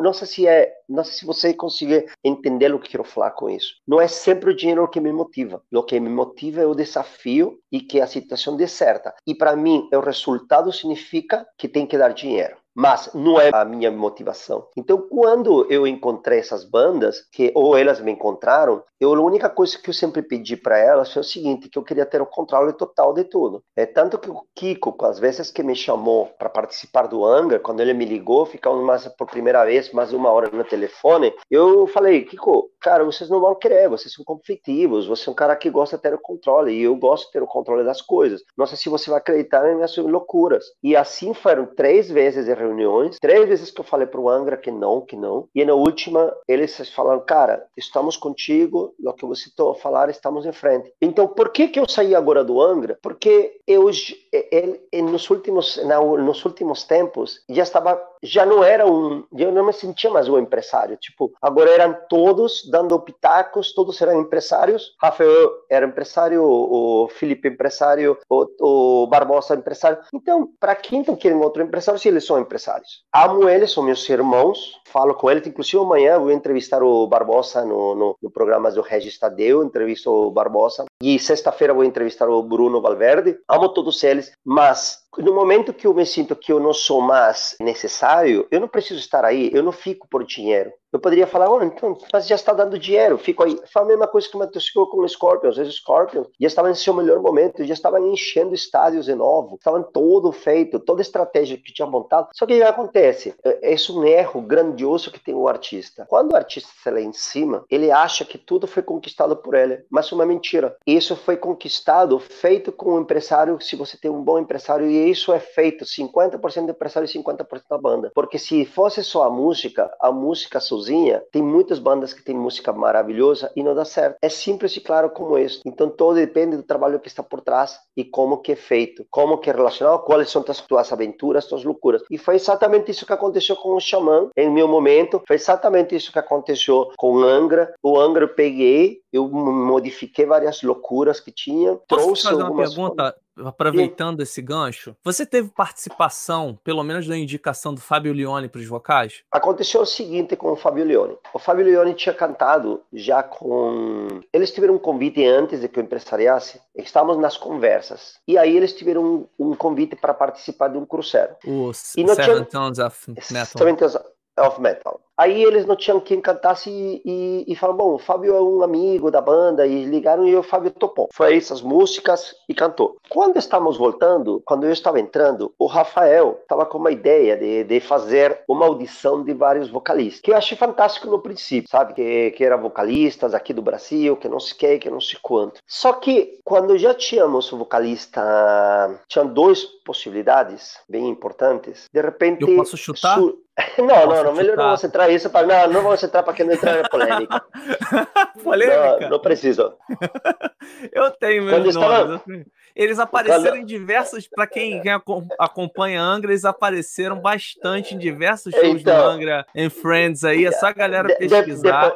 Tanto que eu montei o Angra and Friends, que foi outra ideia minha, foi justamente por isso, para que as pessoas, já que tinham aquela vontade de ver com esses caras, para que eles pudessem todos ver como eram esses caras com a banda. O Angra and Friends foi outra ideia minha, outra ideia louca. Eu tava lá nesse show, Barão. E você vê o Angra and Friends, teve todo esse tipo de coisas, as duas baterias, as coisas, todas essas loucas, são coisas que, mas tudo bem, eu las trouxe, mas porque eu as via também em outros países, eu experimentei com outros artistas. Eu sempre quis ser o cara fora da curva. Não quero ser um cara simplesmente mais um que está aí feliz porque recebeu seu dinheiro. Eu acredito que eu faço minha música, minha arte está justamente do jeito como eu conduzo meus negócios, que é justamente dessa maneira. Entendeu? Essa é a minha arte. Eu acredito que por isso que meu nome terminou rodando por aí e continua rodando. Não deve ser apenas porque eu faço shows, porque tem outros caras que fazem shows aí. É por o jeito como eu conduzo minhas coisas. E era por isso que hoje eu falava para os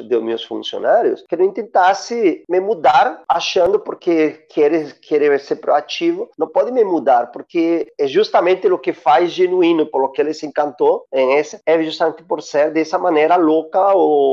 A fórmula deu certo. É a fórmula que deu certo. Sim, sim. Entende? Sim, sem dúvida. Então, teve uma turnê que você estava à frente também, Barão, se eu não tô enganado, que foi uma consequência daquele show lá na República, em São Paulo, né? No Dia Mundial do Rock, em homenagem ao André Matos, reunindo Angra, reunindo integrantes do Xamã, do Viper, que foi a turnê que acabou não acontecendo, só teve um show, Viper Celebration. O que você tem para falar a respeito dessa turnê que foi agendada e que não aconteceu? Eu já tive aqui o Leandro Cassoilo também no programa, falou um pouco sobre essa experiência. Eu queria que você desse teu ponto de vista, se fosse possível. Bom, eu volto a falar de que as coisas não me motivam sempre por dinheiro. Eu faço muitas coisas por o coração. E o que acontece? O que é feito com o coração e você faz direto, ele te dá teus resultados que merecem ser. Quando André morreu, eu fiquei muito tocado. Muito, muito, muito, porque eu estava falando com o André sobre a possibilidade de ele fazer uma turnê com Angra. E, inclusive, o dia que ele morreu era o dia que nós íamos jantar juntos. E era justamente o dia que tinha o último show da turnê do Angra. Eu já tinha avisado o Angra que eu ia sair da banda. Eu já tinha avisado que eu queria sair da banda, que eu ia, conversamos, nos reunimos todos. Inclusive, tivemos uma foto que eu levei até o vinho o dia que eu falei. Tivemos a foto, ninguém sabe porque eu tinha postado essa foto, todos brindando. Na verdade, estávamos brindando porque eu estava encerrando meus trabalhos com eles. Só que a esperança, minha única esperança que eu tinha era um dia poder juntar o Angra, pelo menos em uma turnê com o André Matos, muito mais que por financeiro, é por dar de presente ao Brasil. Era como que eu, tendo conseguido encerrar o meu ciclo com o Brasil em minha história. E eu sempre falava isso com o André lá atrás. Há 2 anos antes tinha me reunido com ele para fazer isso. Inclusive, a volta do Xamã, as pessoas não falam, porque os músicos, muitas vezes, infelizmente, eles esquecem das coisas boas. Antes, o Ricardo não se falava com o Luiz. O que aconteceu? O Ricardo e o Luiz, eu convidei os dois em um aniversário meu, sem que eles soubessem que eu estava convidando eles. E eu deixei o assento uns em frente do outro. E fiz que eles se conversassem e se perdoassem. Primeiro passo. Depois, levei o Hugo ao meu apartamento para conversar sobre a volta do Xamã, que perdoasse o Ricardo Confessori. Não, e ele falando que não ia perdoar nunca, que o Ricardo tinha feito muito mal, blá, blá, blá, blá. Beleza. Depois, convenci o Ricardo Confessori para que fosse a falar com o André Matos. Falei, cara, vai e busca André, então. Peça desculpas pessoalmente. Ele conseguiu. Agora, ninguém deles chega e fala, foi por o Paulo Baron que fez. E por mais que são meus amigos. Olha, são amigos de anos. Só que eles gostam de, cada um gosta de levar suas glórias. Agora eu vou falar o porquê que estou falando disso. Quando passou-se toda a situação, que eu fui a ver o André e eles em um show em Joinville, foi quando íamos jantar, morreu o André, blá, blá, toda essa tristeza, e eu tinha contratado já o Angra para um show, dia 13, justamente para o dia do rock, na Praça da República. E alguma coisa me disse, cara, teríamos que fazer uma homenagem ao André, já passou um tempo. E aí eu trouxe essa ideia primeiro pro Rafael. O Rafael gostou, falou, mas como você vai conseguir se tem muitos caras aí que a gente não se fala, que eles não querem falar? E eu fui articulando com cada um deles, conversando, Todos receberam cachê para fazer, menos o Felipe Machado, que o Felipe Machado ele entrou de última hora, mas todos receberam seu cachê para participar e fizeram. Ninguém também sabia qual que era o futuro. Eu queria dar uma ajuda para que o Xamã, pensando nesses amigos meus, falando, puta, nossa, agora perderam um grande vocalista. Como estavam vivendo um momento muito positivo, né, Paulo? É, eu consegui conferir o show aqui no Rio em 2018, em dezembro. Eles voltavam com tudo e o show estava incrível. Então, assim, eu pensava, putz, necessito ajudar esses caras de volta. Olha, íamos levar o Angra, vamos ser sinceros, o Angra e o Paulo Baron iam levar a mesma grana, porque o cachê estava fechado já. E eu decidi dividi-lo com todos, convencer a banda, porque era muito importante fazer isso, e fizemos. Daí surgiu, depois, inclusive estes dias postei uma foto daquele churrasco em meu Instagram, aliás, quem queira seguir é Top Link Music. No Instagram que acabei de postar uma foto assim, sexta-feira, que falei que saudades de fazer um churrasco com os amigos, onde estavam todos que participaram, e aquela foto daquele churrasco, eram todos que participaram daquele show. Faltou alguém, creo que só o Hugo faltou nesse churrasco. E o que fizemos? Aí surgiu a ideia, cara, por que a gente não monta... Vamos fazer uma turnê do Viper, não sei, me veio a ideia do Viper porque era a banda que era óbvia, tipo, porque começava. E quando começamos a fazer as coisas e o projeto começou a andar e fizemos a foto, videoclipe, eu comecei a perceber de que existiam outros interesses por trás disso, de que o pessoal do Xamã tinha interesse de voltar com o Xamã e eu não sabia, eu fiquei sabendo por outra pessoa. Aí eu falei, quer saber, cara, é a primeira vez que estou falando sobre isso, eu falei, quer saber, eu não entro nesses jogos, eu não estou aqui para fazer dinheiro. Vocês podem ficar com o show e eu vou. E acabou. O projeto que eu tinha criado, eu tinha pago por os videoclipes, tínhamos pago por toda imagem, por todas essas coisas. E aí foi quando eu decidi sair. Eu quero muito, porque todos eles gostam muito de todos eles. Amo o Alírio de meus queridos. E acho, cara, o show foi incrível vocalista. No Rio de Janeiro, cara. Eu tive um voador, foi fantástico. Mas não acho certo que às vezes esses interesses se voltam. Eu acho que as pessoas precisam falar-se sempre limpo na cara, as coisas como são e tal. E essa é a verdade. Uma coisa que eu sempre me protegi na vida é de que sempre falo as coisas assim, no olho, na cara, para as pessoas. Então, você perguntou, eu estou falando. Podia estar omitindo essa situação, aliás, todo esse tempo eu nunca quis falar, nem sequer, inclusive um dia o Regis Tadeu, quando ainda não fazia o programa com ele, chegou a me fazer um programa, uma entrevista sobre isso, e acredita que eu mandei cancelar essa entrevista? Eu falei, não quero entrevistar porque não quero criar nenhum tipo de polêmica, não quero falar, e agora que o Xamã já voltou, que já está de certo, já está tudo, você pergunta, eu estou falando, amo eles todos, só que acho que as pessoas todas precisamos ser muito mais honestos com nossas palavras, porque o tempo vai passar. Vamos estar sempre aí. Vão se cumprir 60 anos. Eu tenho hoje 50. Depois, daqui a pouco, vou ter 60. Os caras vão ter as mesmas idades. Alguns não vão ter de onde cair-se ou vão precisar se ajudar. Ou, melhor, vão precisar de ajuda. Se você não sabe em quem confiar, você está ferrado. Confiança é tudo, né? Confiança é tudo. É um bem material, né? Não tem como. Você precisa, para seguir a sua vida, suas relações pessoais, profissionais, afetivas, você tem que ter confiança. Sem confiança, você não estabelece nada, né? Mas eu te agradeço, cara. Te agradeço por esse documento, né? Desculpa te interromper. Não, foi por isso que eu não dei continuidade ao Viper. Os meninos todos são maravilhosos, todos eles. São gente boaníssima, todos. Possivelmente, o problema é isso, né? Cada um tem seus próprios interesses, suas próprias coisas. Eu acho, as pessoas ainda não dimensionaram uma coisa. Imaginando que você teria emprestado uma banda como Scorpions, onde eu tinha 30 pessoas junto comigo, onde os cachês eram 250 mil euros por um show. Quando você está falando para o Angra, que são cachês de 30 mil a 40 mil reais. Tipo, eu ganhava 10% do que eu levava de Scorpions. Eu ganhava 20% do que ganhava o Angra. Tipo, teria que trabalhar do que eu fizesse, por exemplo, 20 shows para ganhar em 2 shows do Scorpions. As pessoas não entendem. Eu não estava fazendo isto por dinheiro. Muitas vezes não faço isso por dinheiro. Eu faço porque eu quero curtir, me divertir. E, logicamente, com isto, vai se criando um know-how maior. Mas, cara, quando se começa a comparar, se minimiza ou se perde a confiança, para que você está aí? É melhor sair. Melhor dar uma entrevista com você e dar risadas aqui aqui e conversar. Que eu te agradeço por esse, não depoimento, é um testemunho mesmo, de uma forma, eu diria até, você trouxe alguns fatos aqui à tona, mas acho que de maneira respeitosa, pontuando todo o seu apreço por todos os envolvidos, né? E eu acho importante sempre o diálogo, da mesma forma que você conversou com vários integrantes dessas bandas, construindo pontes, reativando laços aí, até afetivos que antes não existiam mais, que futuramente as coisas possam estar cada vez mais pavimentadas e muita coisa boa venha por aí. Vamos falar. Stay Rock Brasil.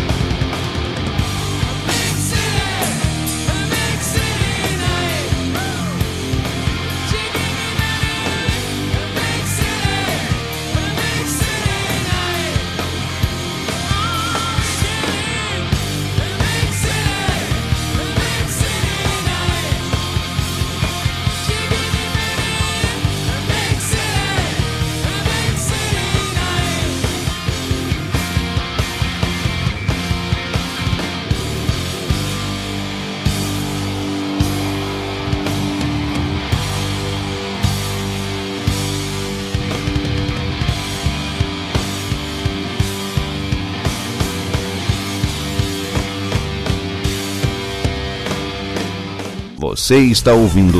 Vamos falar.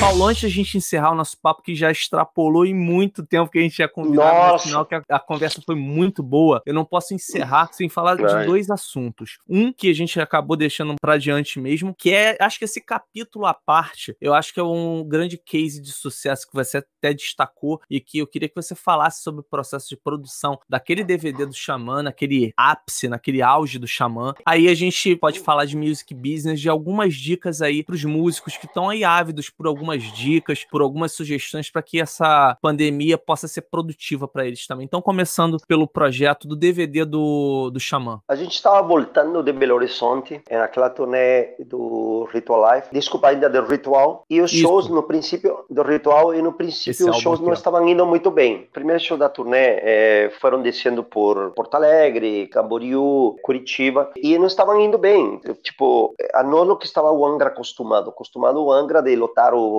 Porto Alegre, lotar Curitiba, e aí estávamos com públicos de 300, 400 pessoas, e fomos indo até que chegamos em Belo Horizonte. Quando chegamos em Belo Horizonte, na volta de ônibus, eu cheguei e falei, galera, mais uma dessas como sempre, tanto que as pessoas falam de que quando eu digo, eu tenho uma ideia, disse que muitas pessoas tremem, falei, galera, tenho uma ideia, chamei a todo mundo e falei, nós precisamos fazer um DVD, precisa ser mostrado, olha que como é as histórias da vida, né? Depois quem ia falar que um dia eu ia voltar empresário do Angra. Falei, precisamos mostrar quem que é realmente compôs e fez Carry On. E essa foi a ideia por qual fizemos o DVD. E me lembro ainda que o Ricardo Confessori falou, não, mano, isso não vai dar certo. Putz, ninguém vai querer essa história. Eu falei, cara, temos que fazer. Eu apostei e eu falei, mas eu quero fazer um DVD que seja o melhor DVD da história. Um DVD que seja como se faz nos Estados Unidos. Eu lembro que acabava de ver o show que tinha feito o Motley Crue, com a bateria subindo, que girava. Eu falei, cara, tem que ser com a bateria subindo, vamos trazer convidados importantes. Aí perguntei, André, que convidados você tem, amigos teus? E aí ele começou a tirar, né? Vamos chamar a este, vamos chamar a não sei quanto. Cara, foi saindo. Chamamos também os melhores técnicos. Na época tínhamos grandes profissionais com a gente. Quem filmou esse DVD foi o Drico Melo, que também fez o Final Live do Angra e outros videoclipes do Angra, que eu trouxe, inclusive, ele para fazer isso com a gente no Angra. E estava naquela época também o Guilherme Canais no som, né? E estava, que ainda está com o Xamã, estava o Guinho em La Luz, que foi muito importante para fazer o desenho de todo o gráfico. Eu falei, devido a ter a minha amizade grande que eu tinha com o Muniz, naquela época ele era diretor lá da Time for Fun, na época do Craig Car Hall, ele me autorizou a fazer o show lá, foi show sold out, o DVD foi fantástico, foi uma coisa assim maravilhosa, que me sinto muito feliz de ter feito história com isso, porque foi a minha ideia, foi eu tomei e peguei e falei, vamos fazer isso, tem que ser feito dessa maneira, tem que ser em grande estilo, com a bateria subindo e todo o que a gente criou naquele show foi espetáculo. As participações assim, do pessoal do Halloween também, importante, né? Então foi uma história assim única, uma coisa de sonhos, porque toda a gente fazia muito manual, o fã-clube também participava muito, o fã-clube apoiava e ele pedia a música, e aí foram na 89, chegou a música em primeiro lugar, e depois entraram na novela, todas essas histórias, tudo favoreceu para que criasse, inclusive o próprio termo Mystic Metal, né, que a gente buscava um termo que fosse diferente para chamar a atenção, e encontramos esse termo Mystic Metal, então é isso, né? Queria deixar aqui uma pergunta do Marcel. Paulo, você tem material para mais um livro? O que te incentivaria a escrever um novo material? Que me incentivaria o coronavírus. Para matar meu tempo. E segundo, que eu já estou escrevendo esse livro, já começamos, tá? E vamos levar umas 10 páginas. O Emerson, que é com o que eu escrevi o livro anterior, ele está em Londres agora, então estamos fazendo tudo online. Eu mando minhas mensagens para ele, aí ele me manda, daí refazemos. Então estamos curtindo, fazendo de novo, dessa maneira, em tempos de coronavírus, né? Eu quero fazer esse livro um pouco mais direto. No outro foi bastante bastante sonhador, romântico, buscando seus sonhos. Hoje eu quero criar algumas histórias, voltá-las com mais irmãs na questão de falar mesmo. Inclusive, seriam cases.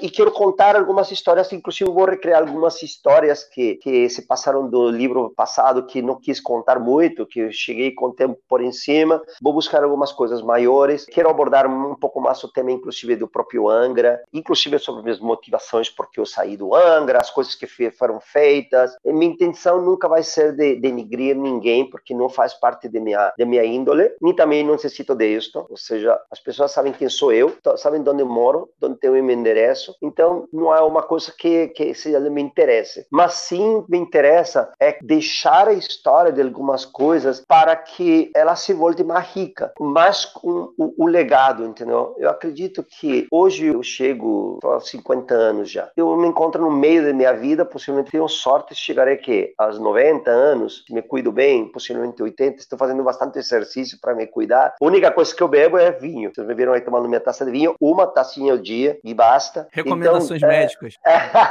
Tomo bastante água e sempre estou fazendo exercício, estou em movimento, mas e mantenho sempre o meu cérebro funcionando. Então, mas vamos supor, se vou aos 80 anos ou 90 anos, quer dizer que tenho 30 ou 40 anos. Imagina, se eu levo a minha empresa 30 anos, está entendendo? Então eu preciso criar essas histórias maravilhosas que vivenciei, porque eu acho que sou um cara de muita sorte. Vivenciei ainda a última época dos grandes caras do rock and roll. Cara, estive do lado de Chuck Berry, eu fui o cara que fez as últimas turnês de Chuck Berry. Eu escutei histórias, me contou o próprio Chuck Berry histórias aqui, contando, tomando vinho juntos. Estar do lado de Jerry Lee Lewis, quando eu perguntei pro Jerry se ele tinha matado mesmo o Elvis, e ele me contando as histórias, como se aconteceram. Estar do lado do Lemmy, entendo? Estar do lado do Dio, na van, conversando, andando risada, comemorando o aniversário do Dio, levando ele no mercado, levar os Scorpions a comer tacos no México, na rua, sair de limusine e pegar um taco de rua, onde eu ia, onde era criança, e falar para eles, comam, e eles, que isso? Vamos morrer? Não, confia em mim, porra. Tomar isso, andar no teto, passando de um restaurante para o Hard Rock Café. Eu ia falar isso na cabeça, cara, eu ia falar isso agora, aquela tua passagem tipo MacGyver. Na noite, é um lugar estreito de um máximo de 50 centímetros com Klaus Mann, Rudolf Schenker, Matias Jabs, depois de termos tomado uma garrafa de tequila na madrugada, estar com Klaus Mann, quando ele caiu das escadas, torceu o pé e eu estar curando ele, fazendo massagem. São histórias que eu tive a sorte de vivenciar, de histórias únicas, ter participado de tantas coisas do André Matos. Ele me hospedou na casa dele por 15 dias, quando ele saiu do Angra, e ele chorando e falando que ele não queria mais saber da música, e eu pegar ele quebrando seus discos, e eu chegar, abraçar ele e falar, cara, vamos construir alguma coisa nova. Você tá entendendo? Tipo, tem muitas coisas na minha vida, foram muitas vivências incríveis. Cabem 10 volumes, né, Paulo? Cabem 10 volumes. Cara, minha filha, quando ela tinha 2 anos de idade, levei ela a uma passagem de som do Nightwish, e ela de repente fugiu de mim, e quando vi ela no palco, e ela silenciou todos os caras da Nightwish, e os caras da Nightwish pararam, e quando eu vi que eles pararam era porque minha filha tinha parado eles. Isso é impagável, também tá lá no livro. Cara, pô, tem gente aqui te agradecendo aqui, o Marcel mais uma vez ele participou, agradecendo pelas tuas palavras, e o Guto, fechando com chave de ouro aí, agradecendo, dizendo que suas histórias são muito bacanas, te mandou um grande abraço pra você. Eu agradeço a todo mundo que participou desse programa, mas agora, como uma mensagem final para que a gente possa encerrar esse programa de hoje em grande estilo, eu vou deixar aqui com Paulo Baron as dicas para o músico nesse período de pandemia, de Covid-19, o que o músico pode fazer para tornar cada vez mais produtivo, não só o seu tempo agora, que é muito, mas gerar movimentação, gerar uma melhor exposição da sua marca, enfim, movimentar o seu trabalho musical nesse período de crise. Bom, aproveitando que o Guto, se é o Guto Dias, porque estou vendo na foto, que é vocalista da banda Secret Society, uma das grandes bandas que tem no Brasil, a mensagem que eu quero deixar para todos é que precisamos valorizar não só heavy metal e não só rock nacional, precisamos apoiar elas. Eu vi uma matéria do Old onde fala sobre que eu não sabia que as Nervosa tinham levado também vários bastante preconceito.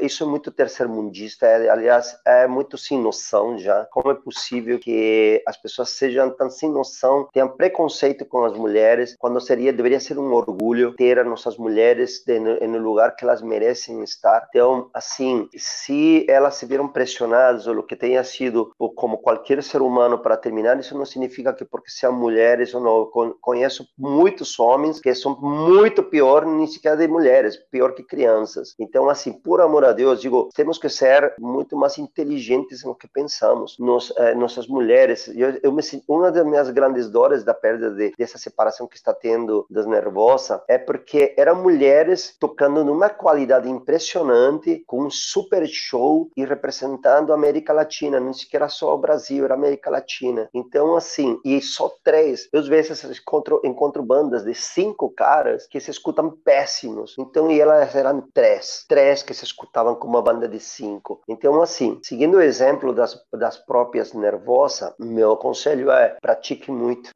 porque quando você sai dessa pandemia, você vai arrepender de todo minuto que você perdeu se você ficou no sofá, deitado ou deitada, só assistindo série, assistindo novela ou o que seja. Se você perdeu seu tempo só dormindo, você vai se arrepender, porque lá na frente terá outro que terá aproveitado esse tempo. Durma o tempo que você precisa, se exercite, coma bem. Se quer assistir uma série, assista, mas não precisa passar da noite toda. Volte a ser criativo, porque tem muita coisa para ser feita. Escreva melhores músicas, escute música, escute, busque, perceba por que o Deep Purple escreveu tantos álbuns maravilhosos, porque Alice Cooper foi famoso, de por que o Kiss é o Kiss, e são os caras que inventaram realmente o marketing show business. Tem muito onde se espelhar no trabalho do Kiss. Vai e busque músicas como Sons of Apollo, que são grandes músicos, cada um deles são notores no que eles fazem, e você pesquisa por que eles fazem isto, fazem essa outra coisa. Vai e pesquisa no marketing que é feita por muitas bandas, o próprio Megadeth, que apesar que eu não sou muito fã do Dave Mustaine, por a pessoa do Dave Mustaine e não por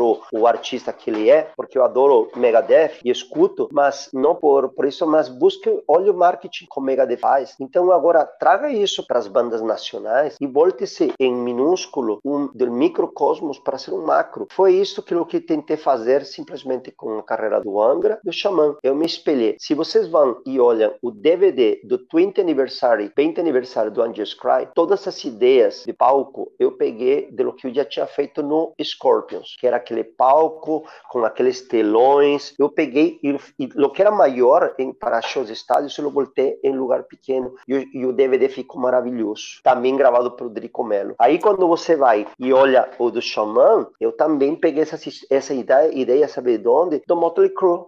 Simplesmente peguei as ideias do Motley Crue, as passarelas, tudo como foi. Então, assim, você tem que se espelhar e escutar de onde pegar essa influência agora que você tem um pouco de tempo. Escute música. Volte a escutar álbuns inteiros. Eu estou voltando a reescutar álbuns inteiros. Voltando, me pego um dia, escuto todos os álbuns de David Bowie, escuto todos os álbuns de Motorhead de novo. Estou escutando bandas novas, estou tentando conhecer outras bandas. Então, tudo isso vai dar uma riqueza que ele vai se refletir em teu futuro. Eu só acho que sim. Nós aparentemente, estamos perdendo tempo. Não estamos perdendo tempo. Estamos só nos reposicionando. É como você estar em uma concentração para depois sair e dar teu melhor. Se você fica dormindo, você não se cuida, você sabe o que vai acontecer. Se você sai e você pesava 70 quilos e sai pesando 120, e você toca guitarra também, mas não toca tão bem como que o outro, as pessoas vão aí para que tem 70 quilos, para o cara que toca melhor guitarra, para o cara que canta melhor, depois não vem a reclama. A opção está em você.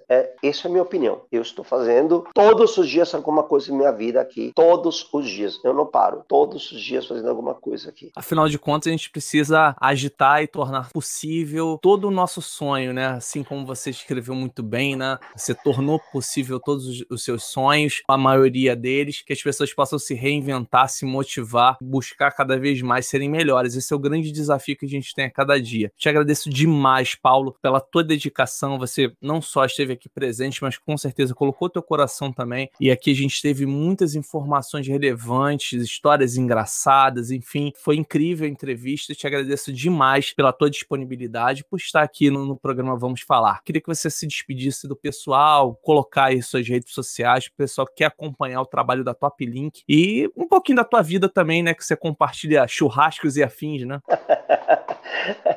Nada, aí podem nos seguir aí no Top Link Music, no Instagram, Top Link Music. Normalmente no Instagram eu tento postar as coisas que fazem parte da minha vida, do meu cotidiano, que fizeram em algum momento o meu cotidiano, algumas lembranças, algumas coisas, principalmente nesses momentos, né, de que estamos na pandemia, tipo, não tenho como anunciar os shows, que é para isso que poderia ser meu Instagram, não tenho, estamos sim, então pelo menos vamos compartilhando algumas coisas, às vezes eu pego também, faço algum vídeo aí para colocar nos stories, dar minhas opiniões. Eu não sou dono da verdade, simplesmente continuo sendo um estudante deste mundo. E eu continuo sendo um estudante. Sei um pouco mais, porque, afinal de contas, já estou um pouco mais velho, mas continuo sendo um estudante da vida, né? Um estudante com vontades. Não quero ser um estudante que fique lá esperando e sem vontades.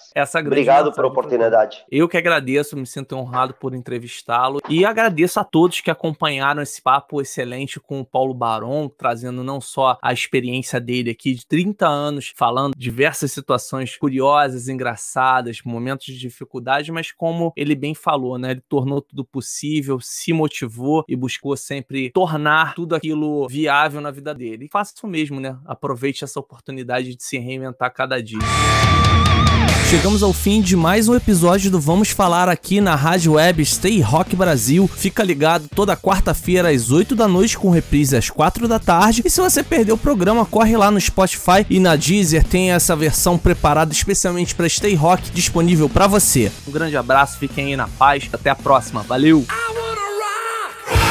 Stay Rock Brasil.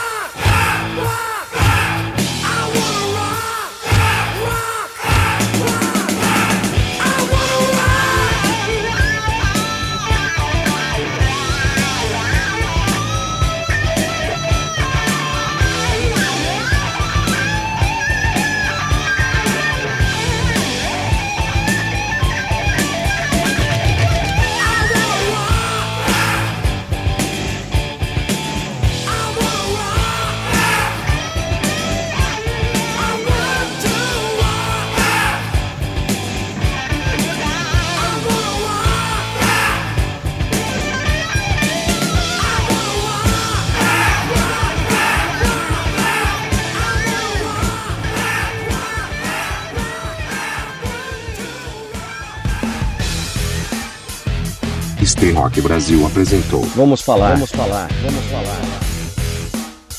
Um papo descontraído sobre música, produção e apresentação Leonardo Félix. Vamos falar. Stay Rock Brasil. Brasil.